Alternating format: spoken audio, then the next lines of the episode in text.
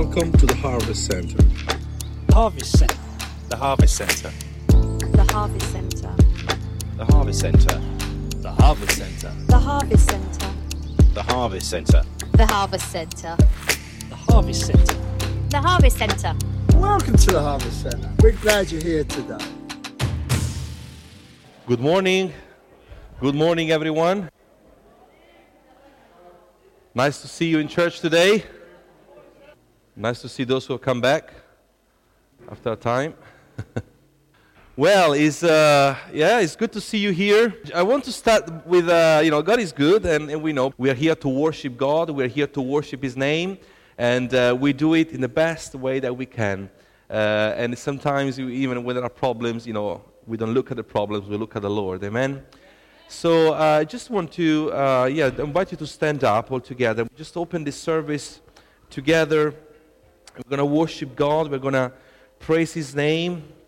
He is good. Hallelujah. We thank you, Lord God. Hallelujah. We thank you, Jesus. We praise your name. You are wonderful, God. Hallelujah. We thank you, Lord Jesus, because you've prepared something good for us today. We thank you, Lord Jesus, because we are forgiven. We thank you, Lord Jesus, for the cross. We thank you for Jesus, for the grace that we find in you. We thank you for Jesus, for the love that comes from you, God.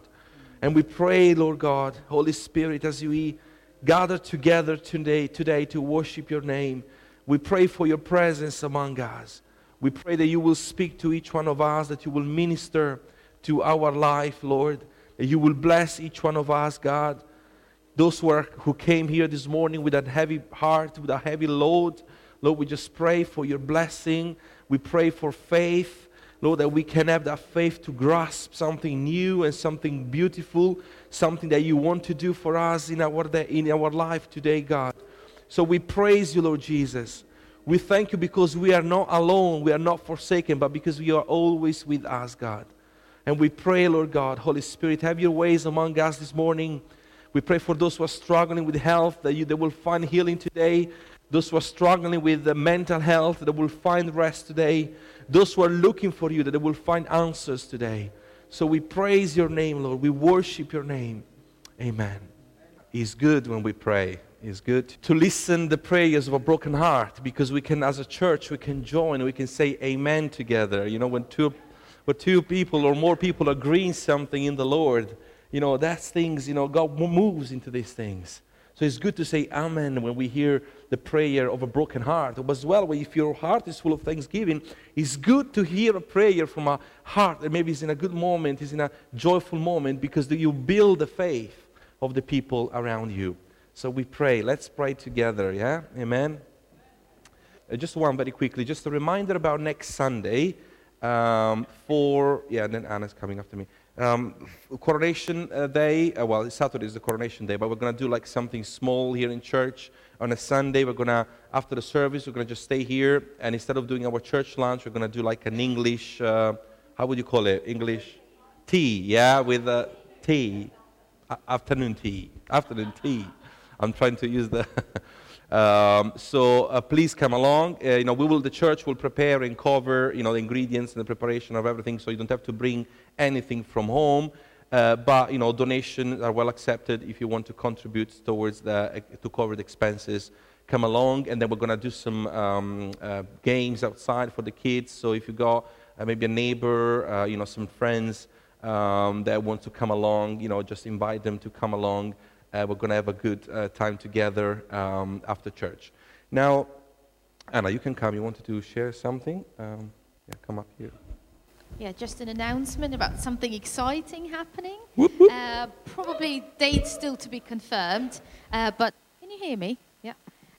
It's going to be between end of May and throughout June. We're going to have 4 to 5 sessions on a Sunday evening on godly parenting. Okay, so this is for parents, for grandparents, for children's workers, or if you are getting ready to become a parent, or if you know somebody who is a parent and who is struggling.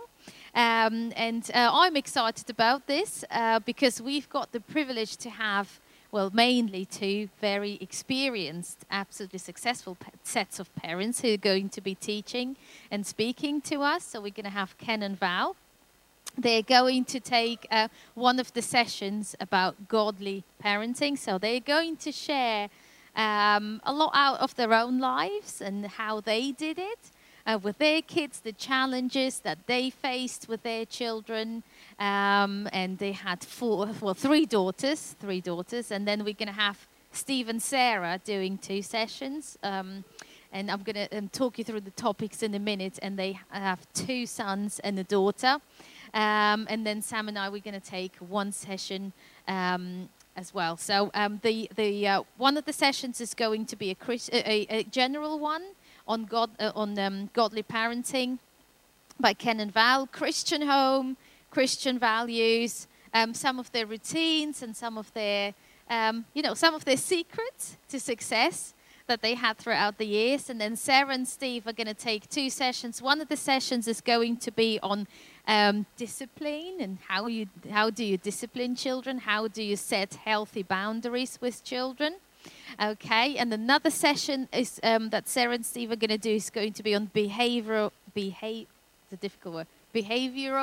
disorders, difficulties and problems. Okay, so they are they don't just have a background as parents, but they also have a background as foster parents, where they learned how to deal with very different problems and issues in attention, in behavior, and in conduct. So I'm looking forward to that one. And then Sam and I, we're going to do a session on screen time and social media.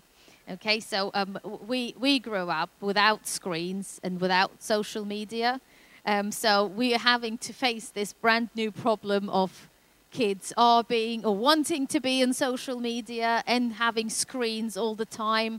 So yeah, dates to be confirmed, but it's going to be on Sunday evenings. Okay, if you feel like you can't come out on a Sunday evening but you would love to be part of it, so we are looking to record the sessions. If you would like to watch them afterwards, let us know. Okay,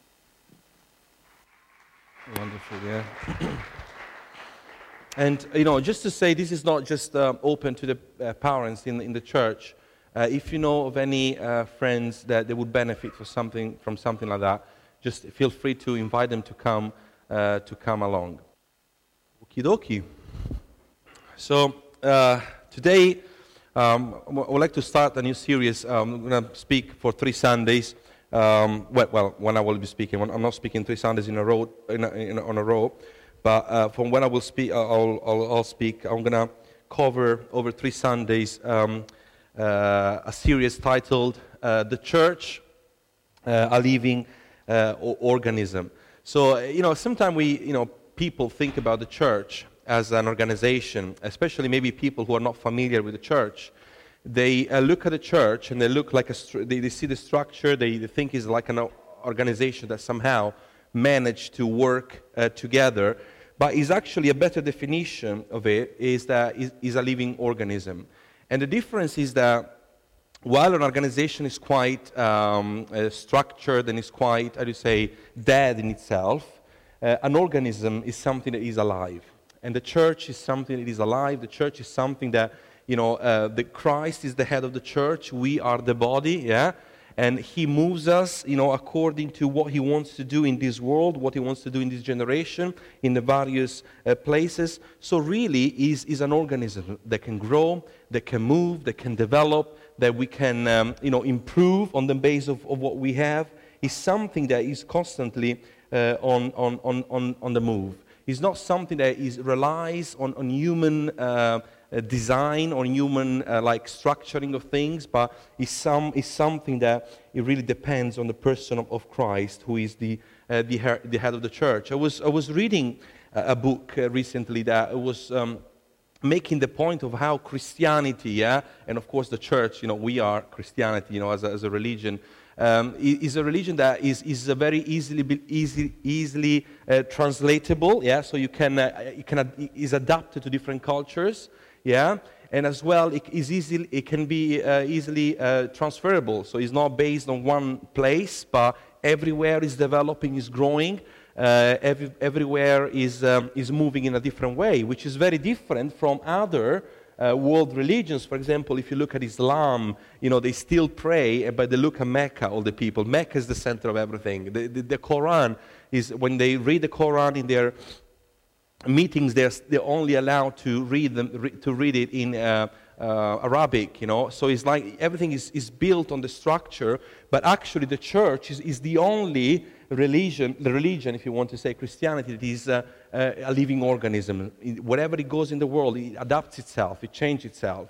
It's like, as well, if you think about the history of the church in different point of history, the center of the church, if we can call it this way, it was in different places, in Europe, in Asia, and is always moving according with what God is doing in his church. Now we know that, well, unfortunately, in Europe, the church is in decline because Europe is more and more secularized. People, you know, kind of don't care about God because they've got too much things to think about, right? They're too busy with their minds. But there is like other parts of the world, like Asia and Africa and other continents where until like maybe 50 years ago, there were like a few Christians. And now the number of Christians, the churches are exploding. Like places like China, Korea, you know, the numbers of Christians is growing and growing, is developing. So you see now Christianity is moving more, you know, towards, you know, that part of the world. So Christianity is not something, the church is not something that is based in a place, it's not a dry structure, but it's a living organism. And Christ works in it, through it, and he moves among his church, and he does what he knows to be best, you know, for the church. We have in the Bible, of course, a blueprint of an healthy church because, you know, usually the growth of the church, and when I speak about growth, I don't mean just numbers, but the healthy, how healthy the church is it depends really for how much kind of how much people need God in their lives. And that's why kind of in the Western world, it's like the church, unfortunately, is very much in decline because we live in a world where the politics around us are built in a way where actually Christians cannot say or cannot, you know, they like to adapt a lot to what's going on around them rather than sticking to what the Bible says. While in other parts of the world where maybe there is not the wealth that we have, there is a deeper desire of God than is the church is exploding, the church is growing. So everything is connected. When we speak about the health of the church, it's really about how much desire we have in our life to experience God. And unfortunately, in Europe and in the Western world in general, this desire is not much there because there are so many things that, you know, we are distracted by. You know, there is a massive number of people in prisons who get saved, for example, in the Western world. And, you know, the reason for that is some is connected to the fact that people find themselves in prisons and of course, they felt like I reached the bottom and they reach out to God. But as well, a lot of people actually get saved. There are testimonies because they are saying, suddenly I had time to read the Bible.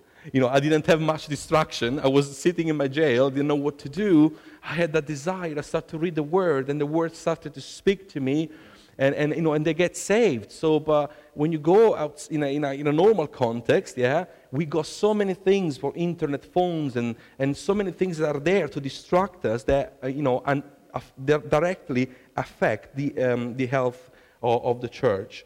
But the church is an organism, is a growing organism, is a living organism. Christ is the head of the church. The world will not overcome the church because, of course, Christ has already overcome the world. And when we go in the book of Acts, there is, as I said, a blueprint of a healthy church. There were people, the first church, the first group of believers who really had a deep desire of knowing the person of Jesus. And I'm just going to read something very quickly.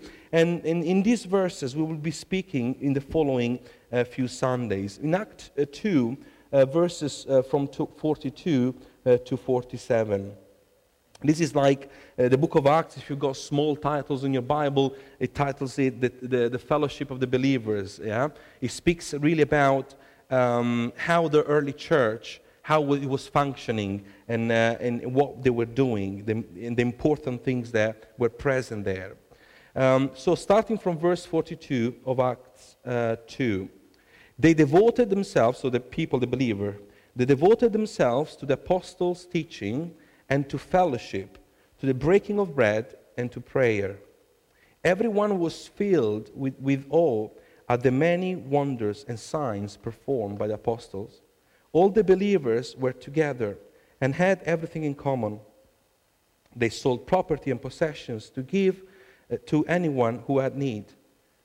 Every day they continued to meet together in the temple courts. They broke bread in their homes and ate together with glad and sincere hearts, praising God and enjoying the favor of all people. And the Lord added to their number daily those who were being saved. And we love that final verse where the Lord was adding. But there is an end. And the Lord is like that sentence that the Lord was adding daily to the church was connected with the previous verses. Now, in these verses, there are three things that we're going to look together.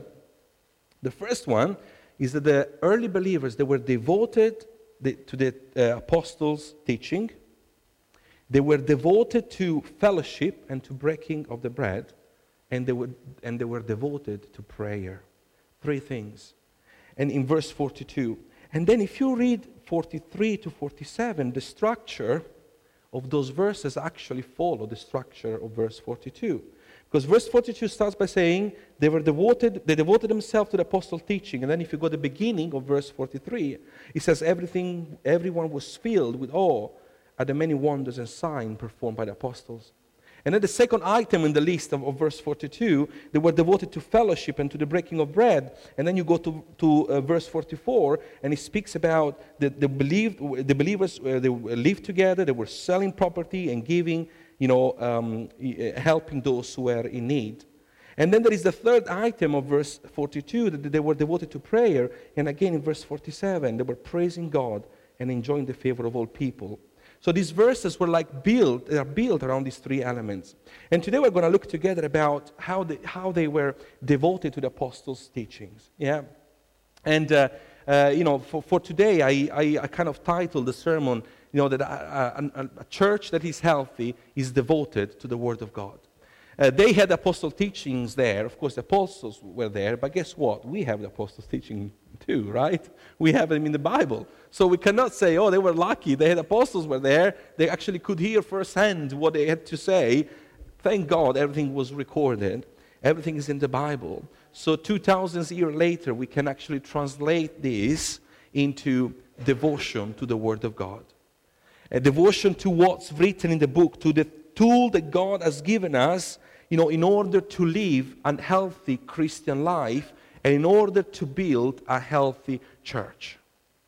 More your life will detach itself from the Word of God, more the quality of your Christian life will start to decrease.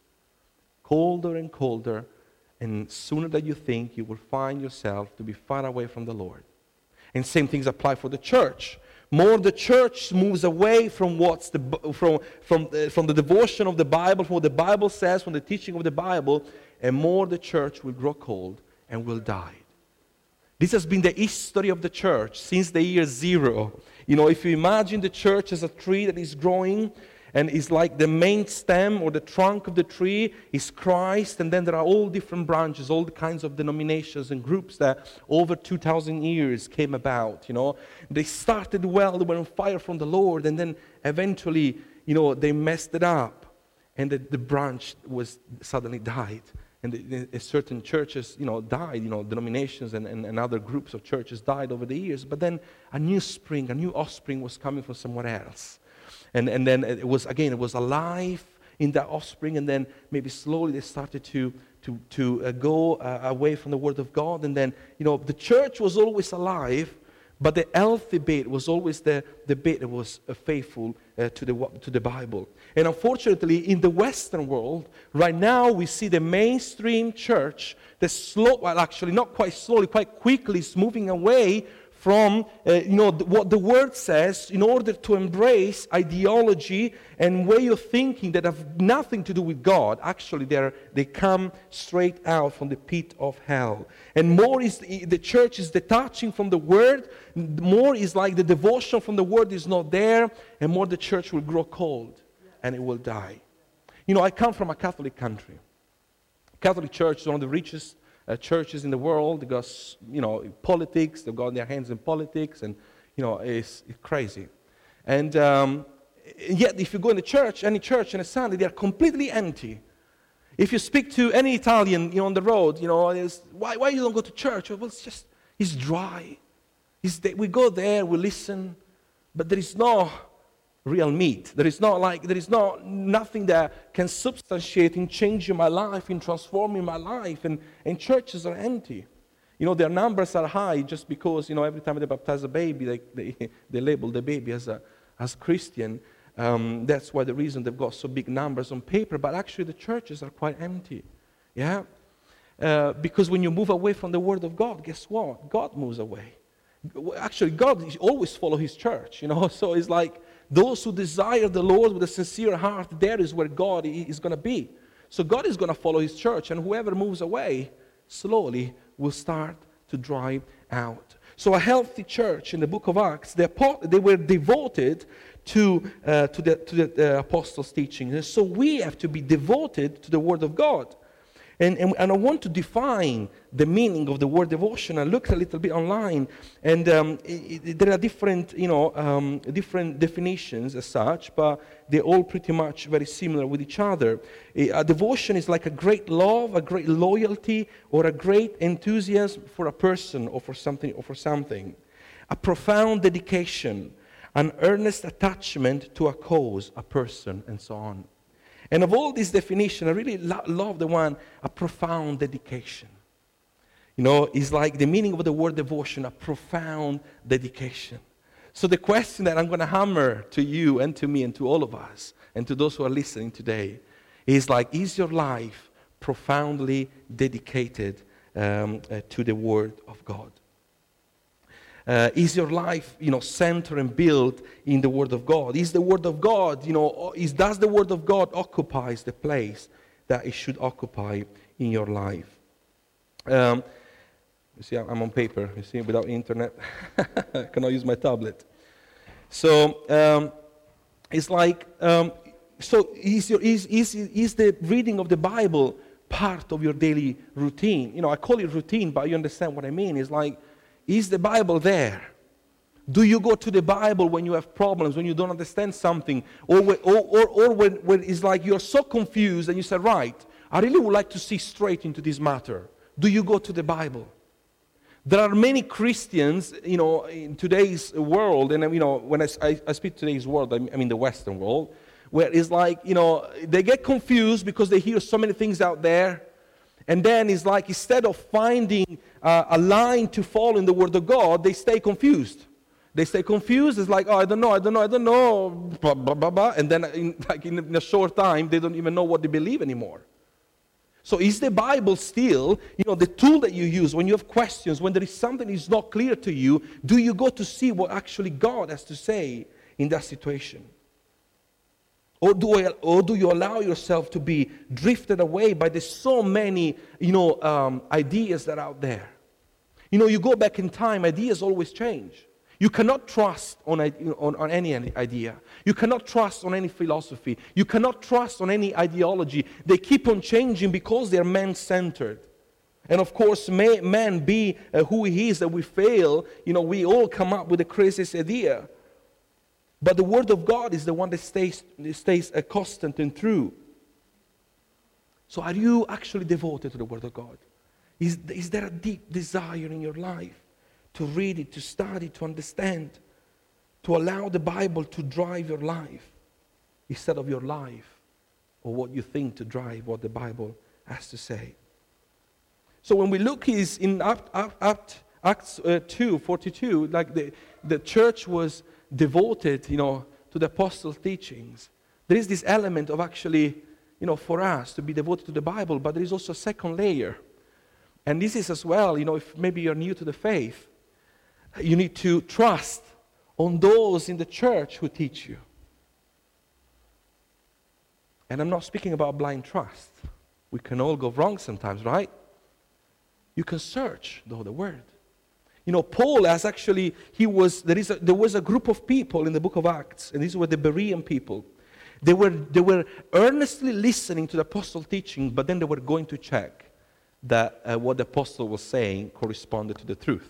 So I'm not saying, you know, follow what your pastors or your elders or whoever speaks from here says. You know, you can do your research, but do them in the Bible. Because I can tell you, I mention these time after time. If you go on the internet and you type on Google, I've seen a donkey flying, I can guarantee you that you will find someone around the world who will say, "They have seen the donkey fly too. Donkey must be flying. We're all wrong." You know, and there are people who use this approach to Christianity. You know, they hear something, then they go on the internet, and then they find all the craziest idea and theories, and really, because there is, I always say, when there is no heart that desires the Lord, really, they take these things and allow these things to, you know, to move them away from God. But I personally believe that these people really, perhaps in the first place, there was never that desire of really knowing God. So because, you know, so you got to trust those who teach you. You know, there is, you know, the people there in the book of Acts, they were trusting the apostles' teachings. And we are in even a better place because we have people in the church, in all churches, appointed to teach. But as well, we have the apostles' teachings. We can actually go and check out that all what is written there, all what is spoken is actually written in the Bible. The Bible speaks about. So trust. Those who teach you. And if you have any question, come and ask. It's like, and I'm not saying that because, you know, I want to put myself or those who teach from the church in a higher spot than maybe than you, if you never spoke from here. Is like, things never happen because of accident. A doctor is a doctor because he studied medicine, right? There's years of study, practicing, then eventually become a doctor. So, you know, or like someone who flies a plane is not just someone who, I want to be a pilot, you know, let me fly the plane. I wouldn't go on that flight, would you? Someone who wake up in the morning, I'm going to fly you back. I'm going to fly you on holiday. No, thank you. I'm going to stay here. So when we step on a plane, we kind of trust the process that whoever is flying the plane presumably went to a pilot's school, if that's the way you call it, has done some practice. So he has some hours, flying hours on his pockets, and then I can trust my life to that. You know, I know that he does something different than what I do. And same thing when it comes to church. Usually when people speak, it's because maybe they've studied, they've got years of faith behind, they search the Word. So, you know, we speak and we say things, and you can go and check them. As I said, don't blindly take what we say. You know, try to understand what I'm saying. But it has to be that element of trust. Because the moment you click on your phone, you go on the internet, you will find, you know, everybody saying the opposite of everybody else. So you need to be careful what you watch. You need to be careful what you read. If you're not sure about a book or something, just ask someone. You know, what do you think about this book? You know, it's just there is nothing wrong in asking. Yeah. So being devoted to the Word. So being the Word of God being at the center of our life. So here is the question. You know, how can we trust the Bible? Fair enough, maybe you're new to the church, new to the faith, and you always hear the Bible, Word of God, Word of God. How can we trust the Bible? Now, if you know me, a little bit, you heard me already saying that. But, you know, I'm going to say it again for those who never heard it before. I'm going to do a little game now. Okay, so I'm going to ask you, okay, we are all pretty much from Brandon, Wheaton, we live around here, yeah? We all know Brandon, yeah? So if I tell you, what do you think, give me the three things that you like the most in Brandon, yeah? Some of you can come up, I like the park, first place, the second place, I like the library, third place, I like the river, yeah? Someone else comes up, say, well, actually, I like the Harvest Centre, first place, yeah, that's me.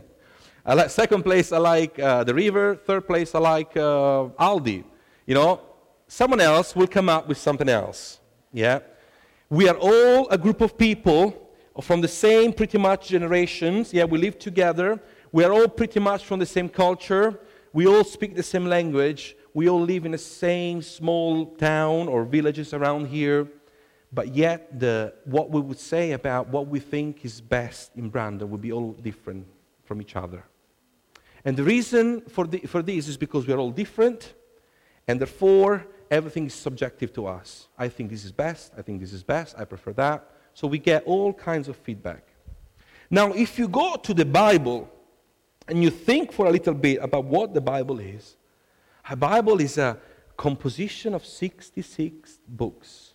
They were written over a time over a span of time of about 1,500 years. They were written by 40 different people in 1,500 years. So 40 different people that were coming from different generations. Not only that, but these 40 different people, they were not all the same kind of people. They were not all religious men. They were not all carpenters. They were not all whatever. They were all kinds of people, all kinds of background, all kinds of social status. We had fishermen. We had kings. We had prime ministers. We had those who were second to Pharaoh. We have Moses. We have those who doctors. We have Luke. There are all the people who contributed to the Bible. They are all from a different background. They're formed in a different way. So probably they've got a very different way of seeing things from each other. 1,500 years. Written in 3 different continents. Think about the cultural element here. Africa, Asia, and in Europe. The Bible was written, in all the books in the Bible, in 3 different continents. I mean, this is the perfect recipe for a disaster.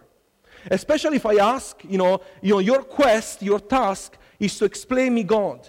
Your task is to explain me the reason why men exist. Your task is to explain me what is the purpose of life. I'll ask you what is the best place in Brandon for you. But imagine if I would ask you, what do you think, or would ask the people in Brandon, what do you think is the purpose of life? I mean, these are like tricky questions, right? Where do we go when we die? What happened? Where do we come from?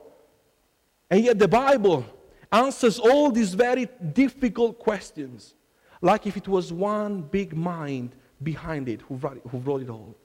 It doesn't look like it was written in 1,500 years. It doesn't look like it was written by 40 different people. It doesn't look like that these people were all coming from different political, social background and status. It actually looks like one person has controlled everything. That someone has controlled everything. And this is exactly the case, because God is, inspired the people to write the Word of God. The mind of God is behind the Bible. And there is no other book that can claim this. Even people who are not Christians, who study archaeology and who study ancient writings and have like nothing to do with God, they say there is something special about the Bible. And these are just a few things that you speak about the prophetic element in the Bible, things that are foretold and then happen on the day, on the time, on the hour. There are many things. This is just a nugget here that I'm giving you. But there is so much in the Bible that is like, wow, the Bible is not just a book. The Bible must be something more, something supernatural. That's why we can trust, what's written there. And that's, if you want, is the logical answer. If you like more to process things through mind, you can think about all of these. But as well, I can give you a tangible answer, because it's not just about to be in awe and in wonder when we think about how the Bible was written, but it's actually, the best bit is not even that. The best bit is that we can actually experience in our life whatever is written in the book. So it's like, it's not just a logical answer to our question why we can trust the Bible, but it's a very tangible answer that you can experience in your life. In Psalm 34, verse 8, it says, "Taste and see that the Lord is good. Blessed is the one who takes refuge in Him." Taste and see. There is this invitation, open invitation, for those who follow God to come, taste and see that I'm good. Trust my promises. Trust the Word. You can experience God in your life. You can experience the promises of God in your life. And my attempt here, I don't want to sell you not the right word, but I don't want to propose you a cheap faith, because, you know, when we think about the, you know, people sometimes think of the Bible, oh, there's so many good promises, my life is going to be so good, it's going to be so easy. It's not the case. The Bible doesn't say everything is going to be easy. The Bible doesn't say everything is going to be solved. The Bible doesn't say everything is going to be nice and happy, clappy. So, you know, it's actually quite the opposite. You know, the Bible is very clear. In Psalm 23, verse 4, for example, even though I walk through the darkest valley, I will fear no evil, for you are with me. So God is with us, but we're still facing the darkest valley. So you know, if you're here and you maybe, you know, someone, you kind of, there was a time in your life when you got interest about the Bible, but then all what you thought, yeah, God is good, He wants my best, and therefore His best is my best. Everything needs to go according to my plans, and then the moment something doesn't go according to your plan, or didn't go according to your plan, you drifted away from the Lord, because you say, well, that's not faith, right? That's not God. How can this happen? Possibly. Happening to me, probably is all wrong, the Bible. No, it cannot be there is a God, otherwise I trusted Him. Why has this happened in my life? Well, if you got this perception of faith, it's not correct, because the Bible says, look, you will go through the darkest valley. The Bible says, I'm going to bless your life, I'm going to protect you, but as well there is the element, look, you will face the dark valley in your life. But I will be with you. I'm going to carry you through. But it's still going to be painful, probably. It's still going to be difficult to understand, perhaps, certain times.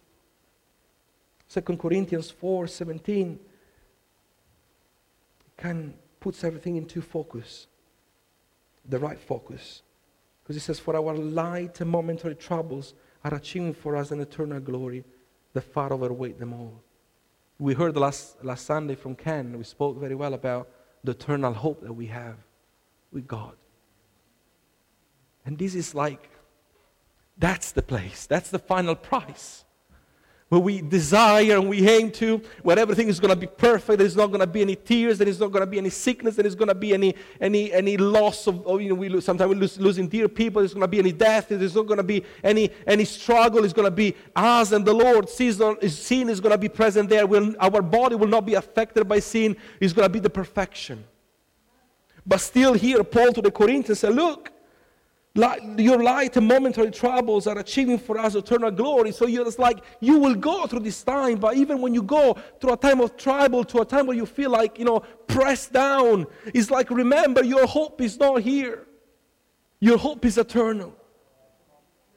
Yes, it is painful when we lose people who are dear to us. It is painful when you know, we go through difficult situation. You know, it's like, and we cry out to God, and we don't understand, and it's like we struggle. But our hope is eternal. These struggles is going to be something momentary, and God is going to be with us. You know, we read, you know, when we go through the darkest valley, I'm going to be with you. You know, Christ, you know, we came out from Easter, and we just say, you know, we just seen, you know, the sacrifice of Jesus, and if Jesus, the Son of God, had to go through physical pain and through loss of blood and to insults and from all what He had to go through, and He was the Son of God, then yes, we are exposed to that as well. But we know where we are going, you know, it's like don't judge the Bible according to what you are experiencing in your life. Don't be the one who said, well, you know, because I'm not enjoying this moment in my life, there must be a problem in this Bible, there must be an issue in this Bible, therefore, you know, everything is wrong. God is going to be with you. Your hope is not in this place, your hope is eternal. So are you devoted to the Word of God? Do you have a profound dedication? You remember the definition of the word devoted. A profound dedication to God's word. When we struggle with sin in life, what do you do when you struggle with sin? Do you allow sin to push you away from God? Do you allow sin and problems to push you away from reading the Word of God? Because you see, the opposite is true.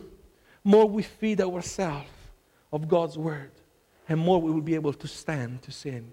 More we feed ourselves of God's Word, and more we will be able to walk in the way God wants us to walk. And God doesn't want us to walk in sin.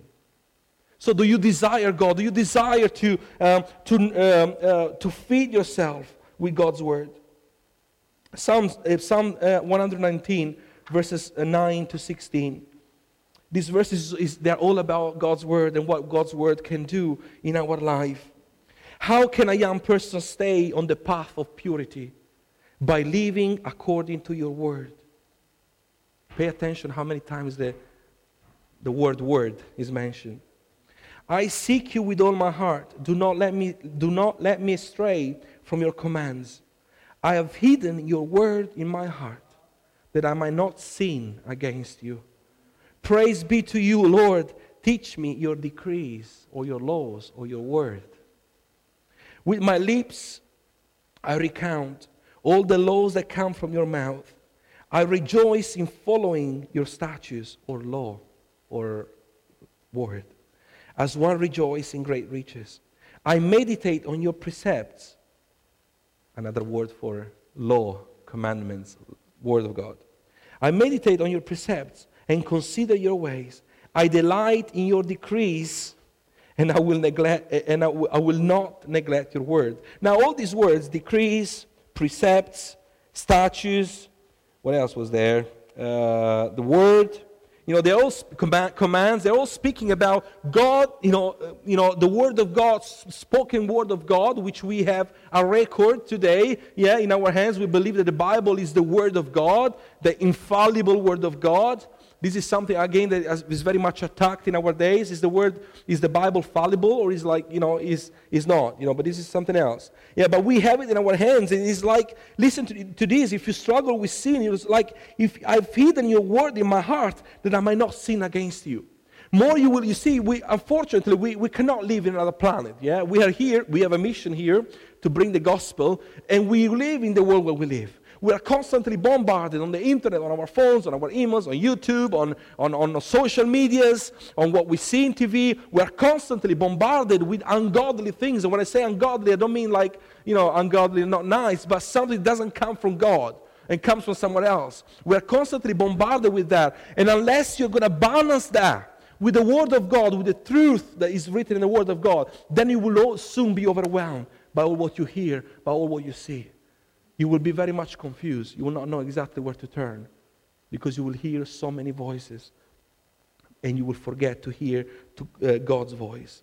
So it's like reading and meditating the Word of God, the Bible, is something paramount in our faith, something important, something that cannot be exchanged for anything else. Something that cannot be exchanged with anything else. Something that cannot be exchanged with anything else. And I'm shouting this to you and to all who are listening. The Word of God needs to be there. We cannot neglect the Word of God. We cannot push it aside.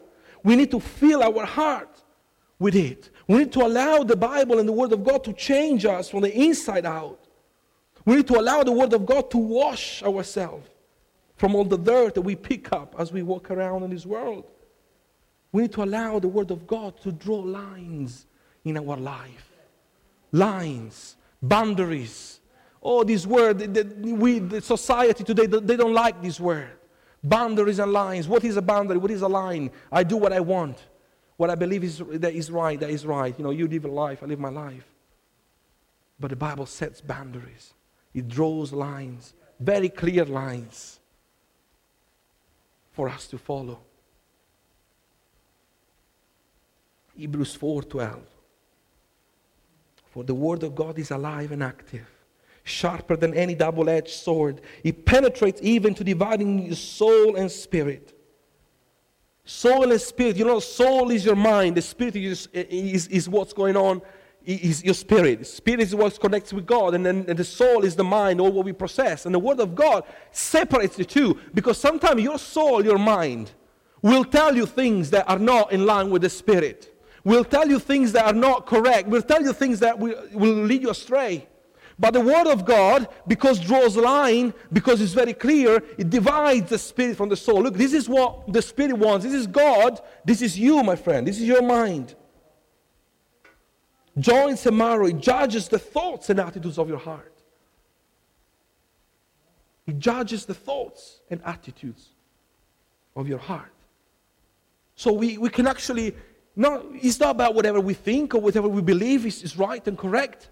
Allow the Word of God to judge your thoughts and your attitude to life. Allow the Word of God to say yes or to say no.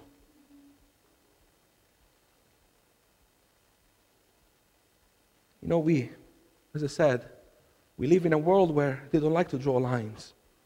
There's all this, you hear this word everywhere, this woke ideology.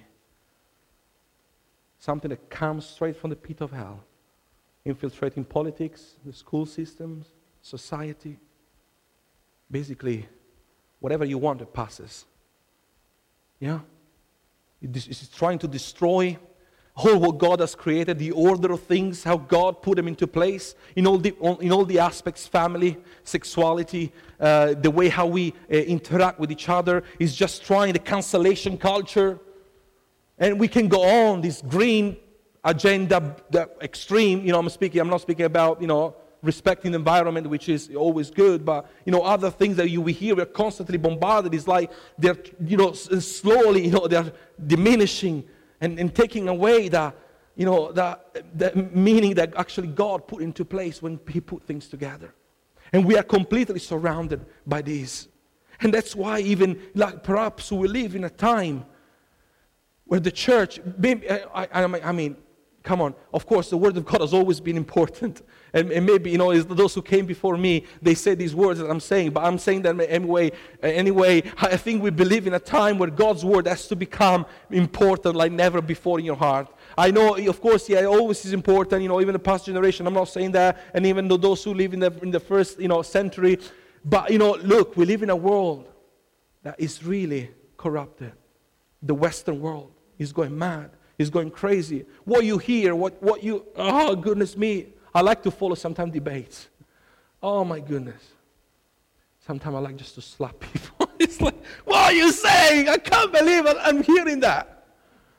Oh, my goodness. And I wonder what God feels. Imagine, He puts everything perfect in His work. He's given His Son to die for this world. And then you see the man coming up with these weird and crazy and toxic ideas.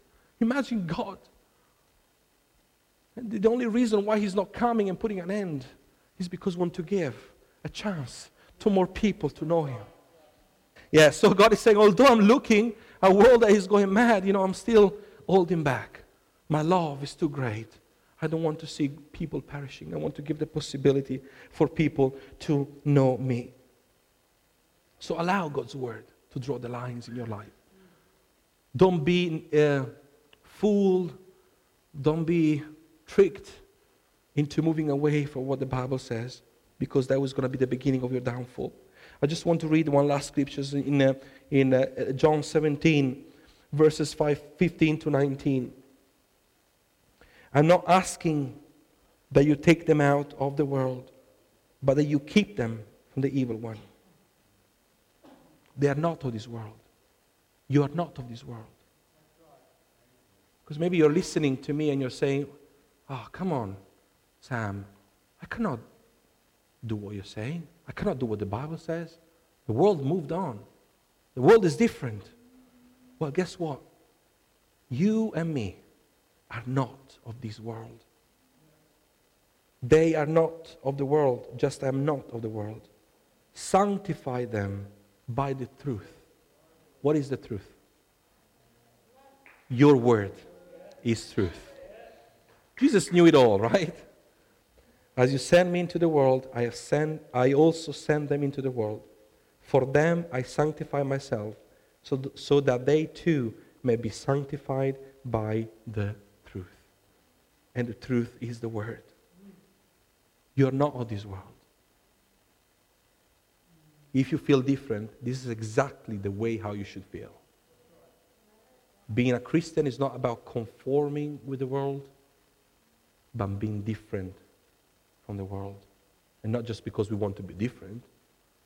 It's simply because we are different. We are children of God. Speaking about identity. We are children of God.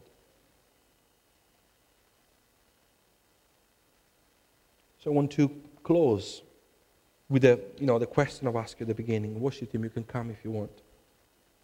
Are you devoted, profoundly dedicated to God's word? Why don't we all stand? You see, you may think, sometime, I don't feel like reading, I'm tired. I get that. Sometimes I feel that too. What? Pastor, you feel so? Sometimes life gets busy. But what they taught me at Bible school? That reading the Word of God is a discipline. Yeah. It's not something that we don't always feel like reading the Word. Especially when we had maybe a difficult days, we're going through a difficult time. You lost someone or something. We don't feel like, no, sorry, not today. But actually, do the opposite. Feed yourself with the Word. It's a discipline. Sit down. Pick up your Bible, your phone, whatever. Read. Feed yourself. It's a discipline.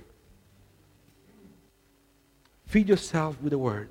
Allow the Word to wash your life. Allow the Word to speak the truth over your situation, over your circumstances, over what you're thinking, over your thoughts, over your attitudes. Allow the Bible to speak the truth. Also the Bible is a subjective book in the sense that God is behind it. It's subjective to Him. It's objective to us, but it's subjective to Him. Right? It's like He is God. He decided what to put there. And allow it to determine the way how you walk. There have been plenty of studies, and people have read, try to understand why the church, it seems that in the Western world, is declining. And the most common answer, 70-80%, it was directly connected to the fact that the church is slowly moving away from the truth that is in the Word of God to embrace something else. And then you go in other countries, they don't have all what we have. They're not bombarded by what we are bombarded. They actually laugh at some of the things that we believe to be right. I'm just going to say that. There was this interview, there was this man. He went to somewhere in Africa, and he was having a conversation with this group of Maasai. Maasai's are Kenyan tribes. And he asked the question, do you believe a man can become a woman? This guy looked at him. He was trying to understand if he was joking with him. He repeated the question. And this guy just burst laughing. Of course it's not possible. And he was laughing. Where are you coming from with this? And he was making the point that all this, and this is one of the examples, just came in my mind, but there are so many things that a lot of the things that we believe to be right and correct are just the fruit of a sick culture, sick society. And we don't have to allow these things to drift us away from God's Word. Because more you go down to the root of man, like without all the complexity that we have in the Western world, all the kind of perks that we have here. So that's why they've done this kind of interview in these countries. And when you speak to people who are like, just living their daily life and struggle to, they fight for their daily bread. That's all what they think and live off. They cannot even conceive these things. They didn't even cross their minds. But we are very complex. And I'm afraid of this complexity that is in society today that will drive you away from the simplicity of God's Word. Because God's Word is simple. It goes way at the beginning. It goes way at the beginning why God created things. It gives a purpose. There is a purpose. There is a reason for certain things to be in certain ways. It doesn't matter what you hear. It doesn't matter what you listen, what you see. Would you allow God's word to speak the truth in your situation? God's word's teaching you to be content with what you have. And yet we live in a Western world where people are not content with what they have. They always strive for more and more and more, to gain. The Bible says the riches are nothing. Right?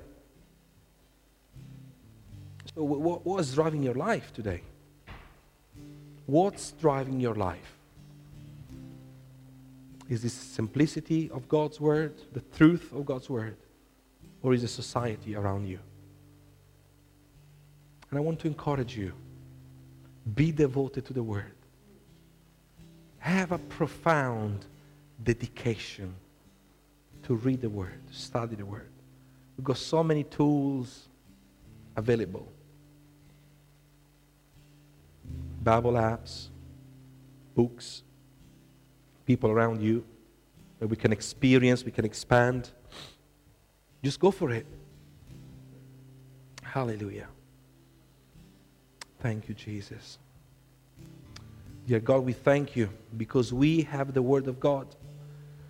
We thank you because you have not left us with nothing, but you have given us something. Your truth. Lord, and I just pray for each one of us here and for this church. We want to be a church that is built on your word. We want to be people whose life is built on your word. And I cannot say, Lord, help me to read the Bible, because the Lord has nothing to do with that. It's me, and it is you. You need to put your will into action, to take time, and to be devoted to the Word of God. Don't ask God, would you help me to read more? Come on. That's something that you can do. It has nothing to do with it. It's not going to force you into doing anything. So it's up to you. And I want to encourage you, because you see, this is the foundation of a healthy life. This is the foundation of a healthy church. Do not depart from the Word. Study. Hallelujah. We thank you, God, and we thank you because we have your Holy Spirit in us that is guiding us as we read and as we understand.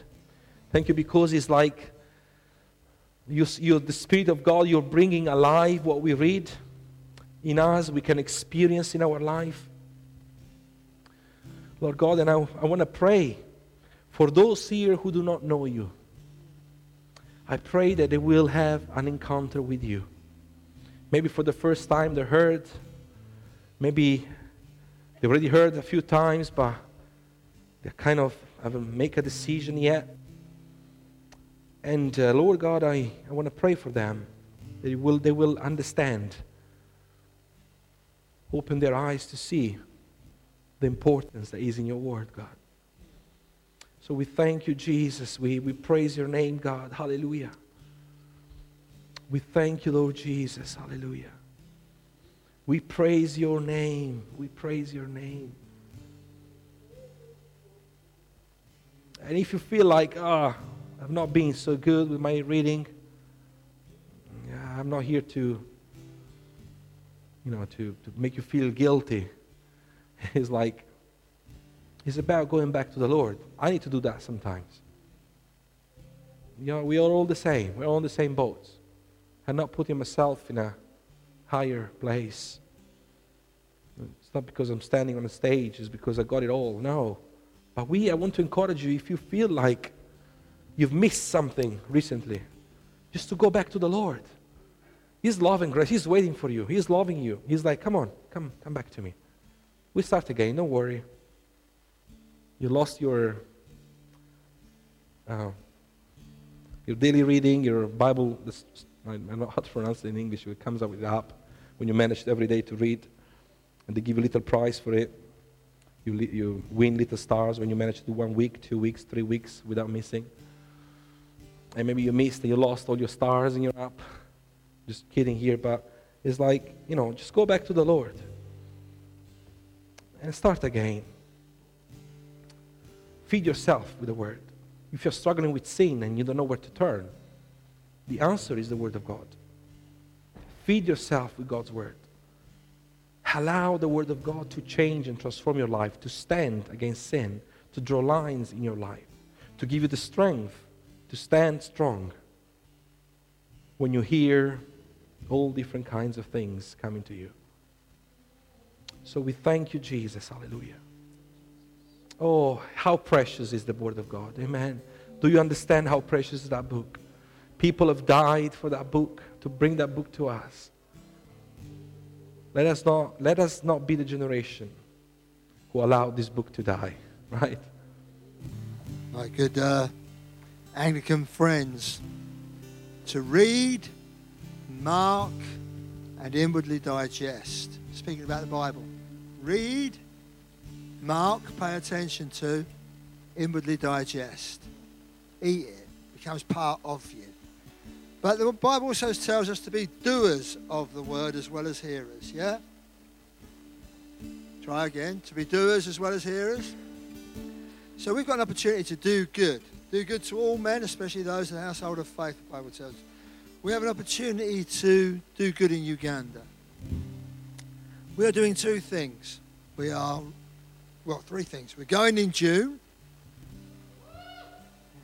We're going to take a special offering to help towards fund the medical day. I mean, it's a shame you're not going to experience it, but people will walk for days. Well, not days, that's lying. They will walk miles. And they'll dress up in their Sunday best, usually, the older ladies particularly. And then we'll give them free medication. We'll employ local doctors, and we'll give them free medication. Now, you moan about national health. Come with me to Uganda. And they appreciate it just unbelievably. So we're going to take a special offering. And thirdly, because it was men going this time, not women, our bags are going to be half empty. We're going to take... We're taking a special collection for children's underwear. And now it's been upgraded from girls' knickers to include boys' pants.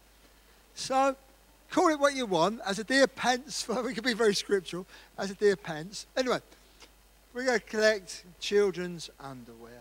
Clean, new, don't want second-hand soiled, Clean, new underwear. Hey, welcome to my world over the years. Well, my wife tells me 7s to 11s. Hey, I see. 5 to 7s. And if you really get led of the Lord, buy some extra 7s to 11s as well. I tell you what, it will not go a waste. I'm not going to preach. But you think you do not know what you lay up in heaven. I think some of us do not realise. It's the same with tithing. It's the same with the whole giving thing. You do not realise your reward. You don't do it for that. But that's what the Bible teaches us. We are rewarded. When I was naked, did you clothe me? When I was hungry, did you feed me? When I was homeless, did you take me in? When I was a stranger, would you welcome me? When I was in hospital, did you visit me? And that day the righteous will say, Lord, when did we do it unto you? And he will turn around and say, as you did it to the least of these, my brethren, you did it unto me. So between now and June, we will continue to raise some money for the medical mission. We will buy medication in country. We will employ local medical practitioners. We will also receive gifts of clean children's knickers and pants. Amen. Yes, Lord, we thank you. We thank you for today. We thank you because you are good. We thank you because we can worship you. We can praise your name. We thank you because you gave us the means to do good things, Lord, to help people around us, Lord God. And I just want to, follow up what Ken said. I just want to pray, Lord, for this Uganda mission trip, Lord, that you will provide, that you will anoint, that you will cover with your protection, that you will completely take over this mission trip, that you will use the people who will be going there to be a blessing from a physical perspective, from a spiritual perspective, Lord. Just, be with them, cover them with your grace and love, God. So we thank you, Lord Jesus. We thank you. We pray for the country. It's an important week. A new king is going to be crowned on Saturday, Lord. Lord, just pray, Lord, for wisdom, Lord, for, I don't know how to pray for these things, Lord God, but I just want to pray that your will be done in this country, God. That your hand will be over this country, Lord God. And we pray for the church in this country, Lord. You revive the church in this country, Lord. Revive us, each one of us here today. We thank you, Lord. Bless the week that is ahead of us, Lord. Follow us with your blessing and protection. In Jesus' precious name, amen. Amen. And we'll see you next week.